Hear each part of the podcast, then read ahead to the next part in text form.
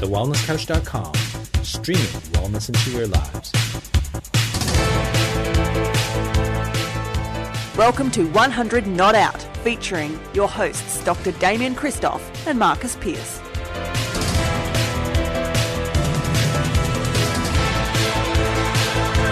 Welcome to another edition of 100 Not Out, a weekly show dedicated to helping you master the art of aging well. My name is Marcus Pearce, and I am here with the legend himself, co founder of the Wellness Couch and the Wellness Guys, Dr. Damian Kristof. Hi, Damo. Hello, Marcus.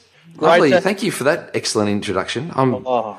I, I was thinking, what's he going to do today? Because it's, it's generic today because we've got a very it could only be generic which I'd like to introduce in a moment. But I must say, Damo, that this episode is proudly brought to you by the 2016 Greek Island Ikaria Longevity Retreat. If you'd like to learn more about joining Damo and myself on an intimate uh, trip to the Greek island of Ikaria, the beautiful blue zone, then go to www.100notout.com. That's 100notout.com and register your interest. Damo, mm. we have got one of the most special guests I think we'll ever have on the ever. podcast. Yep, I agree. Um, just over 70 years ago, Eddie Jaku walked out of Auschwitz after nearly 10 years on the run from the Nazis. This inspiring individual was one of the lucky ones. Nearly 6 million Jews died during the Holocaust. And Eddie, in 1950, moved to Australia shortly after the war to start a new life. Mm. Eddie today is almost 95. He lives an incredibly rich and meaningful life today in Sydney, where he volunteers at the Jewish Museum mm. and ensures the memories and legacy of the Holocaust story will continue on for generations to come. Eddie Jaku, it's a very humbling and warm welcome to you on 100 Not Out. Thanks for joining us. Thank you. Thank you. It's uh, wonderful to be able to speak to your audience because uh, as many people as we can make aware of what happened uh, would be better for the world, for all the world together. Uh, we are all we are all humans, and uh, we all have. I believe everyone is made half good and half bad, yes. and we have made must make sure that the bad don't take over. That's there it. are plenty of fanatics in the human race. The fanatics are no good for a democratic society. And That's a great point. I'm doing I'm not doing, I'm not speaking for, on my behalf. I speak for the, as you just mentioned, six million or many more millions have been killed because of their idea, of their religion, of mm. their look, or mm. of their color. Mm. And this must be uh, eliminated. We have to strive to make this world a better place for everyone. That's and true. It is, it is easy. As I said to your friend, in French, we say l'union fait la force. Together we are strong. Alone we are nothing. I am a very happy man. I sing in the morning because I'm happy to be alive. Hmm. because Auschwitz is a camp where every day can be your last day.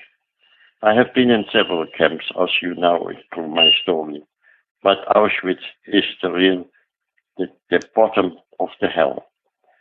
I never thought that I will have one day a wife and children and grandchildren and great grandchildren. Mm. And even that I cry sometimes because I lost a very large, beautiful family, mm. many uncles. My children never had grandparents, cousins, and all this. And I ask myself why. But I can't change it. So there is two ways. When I came out of Auschwitz, when I escaped and I lived for two and a half months in a cave in Germany, in the in the forest, and eating snails and slugs was my food. I realized that if I stay alive, I have to forget about. For 30 years, I didn't speak to no one, not to my family, no one. And then suddenly, the Holocaust survivor in Sydney, we came together in 1982 we established a little association, the Holocaust, Australian Holocaust Survivors, and we started talking. Because this is a story, this is no story. This is my life. And I don't know, and I will never have this question answered. Why? I teach thousands and thousands of children. Never do to anyone what you don't want to have done to you. But I can tell you, school children, their lessons don't start at school. It starts at home. I have to get all the parents and all the adults of this country together to help me and help them to make this world and this country free of fanatics. Fanatics are no good in a democratic society. Even if you don't agree with me, you are still my friend. You are a human. We are humans. Because in Europe, in France, a critic is a service, not an offense like in Australia sometimes. When I show you something to do better, you have to be grateful because I like you that I criticize you. Otherwise, I would walk away and do nothing. And this is what I want to teach. Maybe I'm successful because you mentioned I'm 95, so we don't know how much time I still have left. I hope a few years, and I will. I have a wonderful family. I was probably the hardest father you can imagine. My two sons got plenty smacks, but they love me because I never punish them without a reason. You must be very careful. Also, I want to teach the world that sometimes it's better not to answer. Especially the children today have lost respect and patience. The world was not created in one day. It takes a long time. And they have to be grateful when the parents pay them to go to high school. They uh, sacrifice a lot of things for their children, but not always today with the upbringing of modern society do they get the reward? Some children, yes. Some children, no. I said that yesterday I had a big school in the museum, and I said to the children, with whom you fight, with whom you argue, with the people who love you more than you ever will think. And I said, your greatest asset you will ever own is your parents. Eddie, can I ask you a question? I'm oh, sorry. Yes, please. Um, I'd like to ask you a question. This is something that I find uh, remarkable. You've said that you've been quoted as saying that there is no revenge. Staying alive is the revenge. If you don't agree with someone, don't argue. Um, people don't have to fight. That is for animals, for they can't speak. But even if you don't agree with me, you are still my friend. And you said that it took about 30 years for you to begin talking about the Holocaust. But how long did it take you, and how do you think you got to this, uh, I suppose, philosophy where you can talk about your experience with such grace? Yeah, of course. You see, things like this is not very pleasant, and you don't know. Even your own child can misinterpret because some people say, "Why didn't you resist?" There are some people, "Why did you walk into the gas chamber?" Who knew that what the gas chamber is? Would you know when you walk in what is happening to? It looks like a shower, a big shower, so everybody gets washed or disinfected. What do you know? So there is no, I, why I'm saying there is no revenge. If you kill somebody of my family and I kill one of your family, what did that make me better? You are a murderer and I am a murderer. There is laws and the laws we cannot take in our, our hands. This is the difference between animals and humans. You see? And, and why I wanted, why I waited 30 years is also that I didn't want my children to feel anything from the horror that was going uh, uh, afflicted to me. And it's not fair to bring children up and show them what can happen and, and bad people. I want to show them that all the world is good and when they're adults, they can learn. So, did your children know that you were a Holocaust survivor growing up? Like, how how was it how was it brought up in the family dynamic? Yes. Well, I can tell you that I can never speak to my children by themselves because when I look in the face of my older son, Michael, I see my father. And then I get very sad and I can't talk anymore because wow. my father died in a gas chamber, only aged 49. My mom 43. And this is an, an enormous, even now, after so many years, I say, why did that happen to them? At least would they shoot them, they'd be dead in 30 seconds or one minute. They had to suffocate at 20 minutes before they were dead. Why?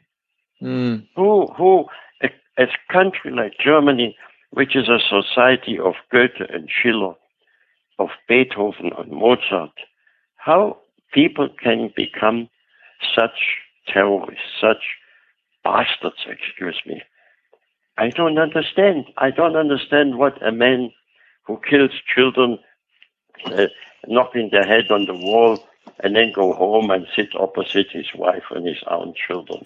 Doesn't he feel anything? Isn't there no? Isn't there that humans feel something? We are with flesh and blood. Why?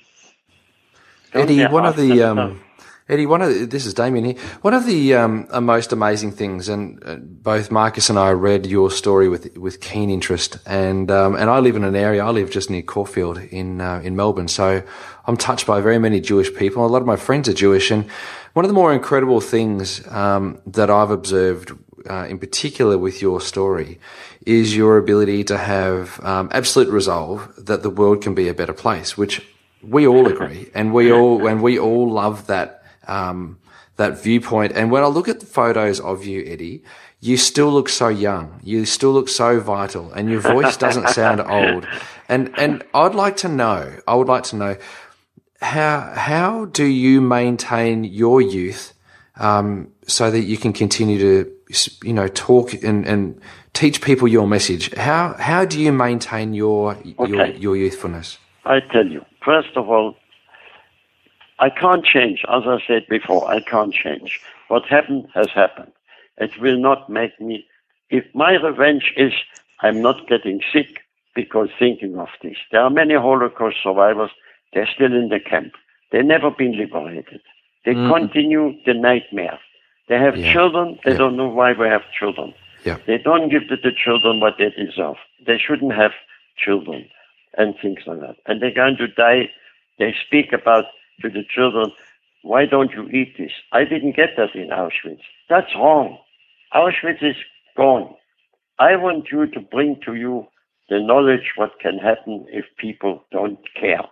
You see, I have now tried to find out what happened. I speak to German. I give German schools a tour in the museum in German. I give French and the French children in French. and I found out that Germans are fanatics of discipline. They don't question an order. They say zu Befehl means to your order. And they do what they're told.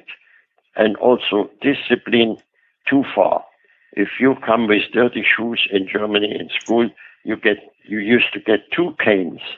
If a button was missing off your uniform, three canes. And this is too far. This is what I like in France. A Frenchman gets the order to shoot me. He looks at me and he asks his commander, what has he done? If the commander hasn't got a good answer, the Frenchman will put down his gun, tells his commander, you shoot yourself. This would never happen in Germany. Mm. I swear to you. Eddie, and can I ask? Can I? Yeah. Yeah. So I just I just want to ask you. I had a beautiful conversation um, with your gorgeous wife yesterday, and we really did. We we spoke for about half an hour, and she shared with me some amazing stories, and one of them in particular, and I feel like this must be a really big part of, of your life purpose. Is that she told me of a of a German woman who came into the Jewish Museum and revealed to you that she was the granddaughter of an SS guard, and um, yes, she was she'd never been explained. And, she'd never, know, her family never spoken to her about it, and, and you helped her. Fifty years ago, I wouldn't have, but she got. There was a picture on the sixth of of January in the um, in the tele, uh, Daily Telegraph on a Saturday, and she saw that picture. She sent a message, an email to the museum if uh, I would contact her. And I contacted her and we met. And it was an amazing, an amazing meeting. I have never seen an elegant, pretty woman, how, how tall and so ashamed what happened. She kept on, she sent me a beautiful card and she says, even that it was not my fault, I was not born. I feel ashamed and I have no words, as you said, to explain how and why it happened. How people become like this and follow a madman. How intelligent, educated professionals, doctors, lawyers, dentists, scientists follow a man like Adolf Hitler. How is it possible? And I can tell you now that Germany will have this burden for the rest of the existence of the world. You don't do that. There is no excuse. You cannot take a life and then give somebody else a life. It's not possible. That's what I want to bring to this society here where I live. And you ask me also how. First of all, it is your moral. If you lose your moral, you're bad. You're dead. Your moral has to continue. Strive for better. You have a wonderful life. I see my food in front of me and I am happy. My wife is a wonderful cook. This is the most important in life. That is, eat quality, not quantity. Eat fresh food, fruit and vegetables and all this. And then it is your attitude. As I appreciate every little thing, the flowers, the sunshine, your beautiful beaches, when I walk there, I say how lucky I am. I am here. And this gives me the best medicine. My doctor said, what you give yourself, no one can give to you. Satisfied with what you have. I don't care what my neighbor has. I don't know the trouble he has. Maybe he has more money, but that doesn't matter. My car is a car, a tool to take me from one end, from A to B. I don't care if the other one drives a Daimler or a Rolls Royce. This is not important in life. In life is important your health, your surrounding, your family. You must naturally strive to have a nice house or whatever you can have. And it hasn't got to be a castle. We're not born with castles. Our ancestors probably lived in little caves or something. So you ask me, that is the most important. I enjoy to go with my friend or somebody for have a coffee and a cake. You know, I enjoy that. and this satisfaction is like medicine. This is why I'm glad, thanks God, I look good, I feel good, I walk fast. now when the people ask me, why do you walk so fast? I say, when you're 95, you don't know how long you have. so, you see, and this is what is, is life all about. It's not the big things. The big things you cannot change. It's the little things who make you happy. Me, at least. And I think anybody who takes this mentality and attitude, we look good, we feel good. We can beat sometimes some cancer and some horrible things because they are terrible. And I wish to no one.